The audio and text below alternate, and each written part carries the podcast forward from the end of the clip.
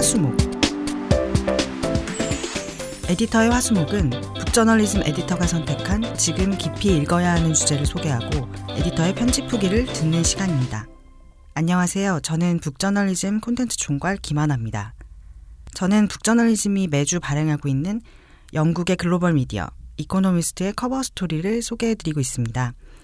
오늘 함께 읽을 콘텐츠는 10월 첫 주에 발행한 최신 콘텐츠 우리의 사무실은 달라져야 한다입니다.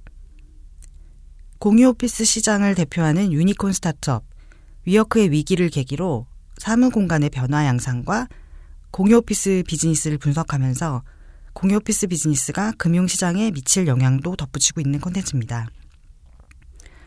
오늘의 핵심은 크게 세 가지입니다.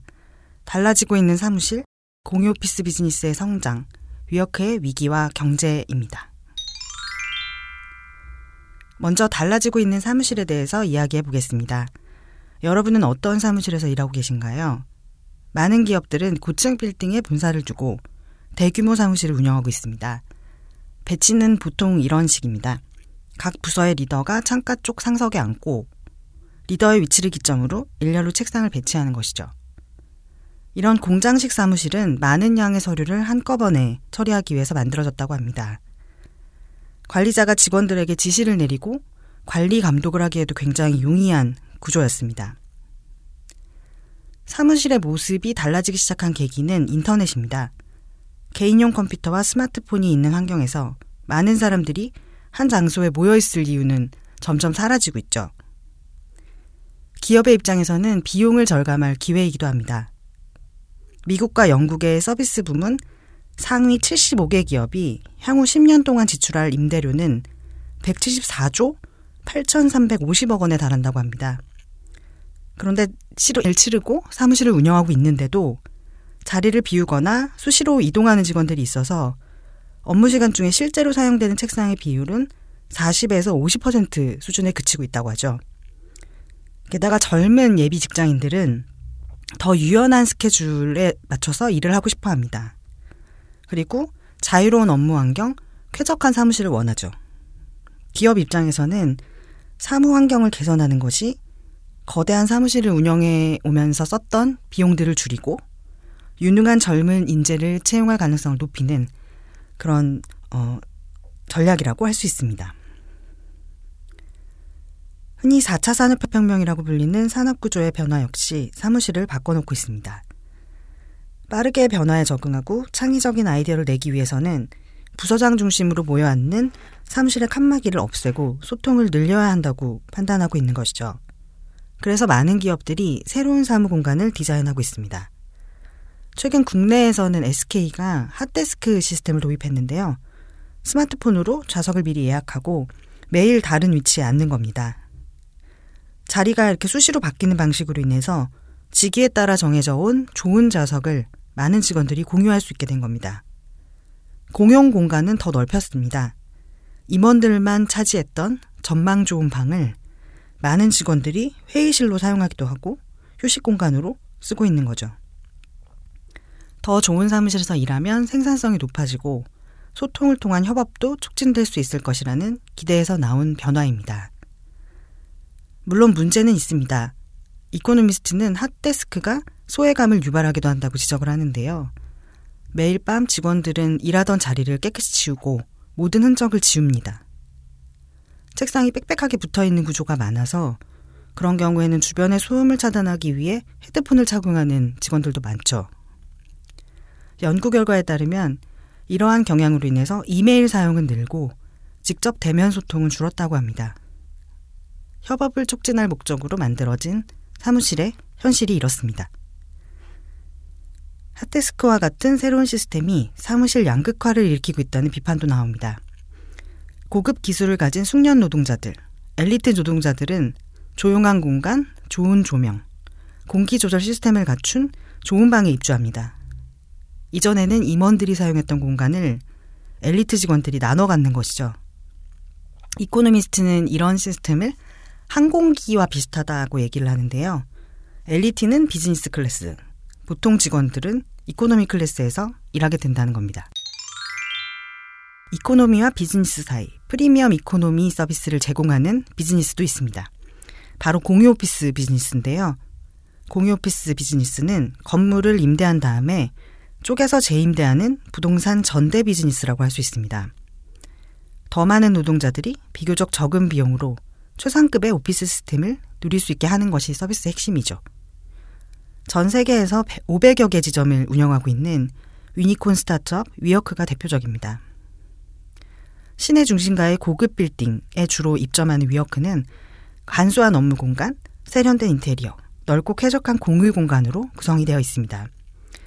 위어크의 1인당 책상 크기는 평균적인 사무실 책상보다 3분의 1 정도 적습니다. 그러나 게임과 운동을 할 수 있는 시설부터 편안한 소파, 맥주와 커피 같은 음료가 무제한 제공되는 공유 공간을 이용할 수 있습니다. 기업 입장에서는 비교적 적은 비용으로 교통 요지의 좋은 빌딩에서 쾌적한 업무 환경을 갖추게 된다는 장점이 있습니다. 규모가 작은 스타트업들이 선호하는 이유죠. 그러나 현재 위워크 사무 공간의 약 5분의 2는 대기업이 입주해 있습니다. 대기업들은 혁신 사업을 담당하는 테스크포스 등의 부서를 중심으로 비용을 절감하고 창의적인 협업 문화를 촉진하기를 기대하면서 공유 오피스에 입주합니다. 일부는 불안한 경제 상황을 고려해서 공유 오피스에 입주를 하는데요. 인력 구조 조정에 어, 탄력적으로 대비할 수 있다는 그런 이유입니다. 팀이 축소될 경우 공유 오피스에서 바로 방을 빼면 된다. 이런 구상인 건데요. 자동화 그리고 임시직이 증가하는 미래를 감안하면 인력 구조를 예측하기 어려운 많은 기업들이 장기 계약에 묶이기보다는 공유 오피스에 1년 단위, 개월 단위 단기 계약을 선호하고 있습니다. 마지막 주제 위워크의 위기로 넘어가 보겠습니다. 공유 오피스 업계의 혁신을 선도하는 듯했던 기업 위워크는 9월 말로 예정되어 있었던 기업 공개를 연기하면서 크게 흔들리고 있습니다. 위워크의 상장 이후 기업 가치가 투자자들이 평가했던 가치 56조 3,671억 원의 5분의 1 수준에 그칠 것이라는 전망이 사실상 현실로 다가오면서 기업 공개를 연기한 것인데요. 위어크는 올해 상반기에만 1조 6,814억 원의 손실을 기록했습니다. 현금 보유액은 3조 37억 원 정도로 알려져 있는데요. 이 규모가 2017년부터 2018년까지의 손실액과 비슷합니다. 현재와 비슷한 속도로 자금을 투입한다면 1년 안에 자본이 바닥날 수 있다는 전망이 나오는 이유입니다. 투자자들의 우려가 커지면서 위어크의 공동 창업자 에덤 노이만은 위어크 상장 실패에 대한 책임을 지고 9월 24일에 사임을 했습니다. 노이만은 위어크의 투자 설명서에 169번이나 등장하는 위어크의 얼굴인데요. 노이만이 사임하면서 위어크의 방향이 전환될 것이라는 전망이 나오고 있습니다. 공격적인 투자에서 신중한 자본 집행 쪽으로 달라질 것이라는 이야기인데 동시에 문제는 노이만의 매력 그리고 노이만의 공격적인 투자 성향을 바탕으로 베팅을 했던 그런 스타트업 투자 자본들이 이제는 떠날 수 있다는 그런 우려도 나오고 있는 상황입니다. 위어크의 위기에 글로벌 금융시장에서는 우려가 쏟아지고 있습니다. 우선은 스타트업 투자 시장의 대어로 꼽혔던 위어크의 위기가 그동안 수익성이 떨어지는데도 과도한 가치 평가를 받고 투자를 받아온 스타트업들의 위기로 이어질 수 있다는 우려입니다. 두 번째는 이 회사에 투자한 소프트뱅크, 알리안츠 같은 거대 기업들이 흔들릴 경우 글로벌 경제가 타격을 입을 수 있다는 우려입니다. 세 번째는 넓은 공간을 장기 임대해서 주로 소기업들에게 쪼개 임대하는 위어크의 업태 자체가 위험을 초래할 수 있다는 지적입니다. 위어크의 주 고객인 작은 회사들은 경기 불황에 취약합니다. 이런 소기업 고객들이 임대료를 지불하지 못하는 사태가 벌어질 경우에는 위어크와 위어크에게 건물을 빌려준 건물주, 건물주에게 대출을 내준 은행까지 불길이 번질 수 있다는 지적이 나옵니다.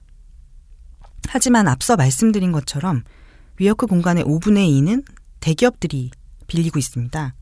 대기업들은 상대적으로 경기 침체의 영향을 덜 받죠. 그래서 공유 오피스의 위기가 경제 위기로 이어질 가능성은 크지 않다는 반론도 나옵니다.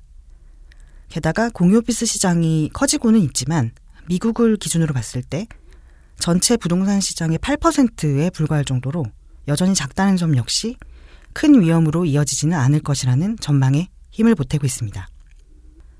제가 꼽은 오늘의 문장을 읽어드리겠습니다. 사무실은 더 많이 바뀔 것이다. 시내 한복판에 사무실을 갖고 있는 것이 합리적인지 의문을 제기하는 기업들도 있을 것이다.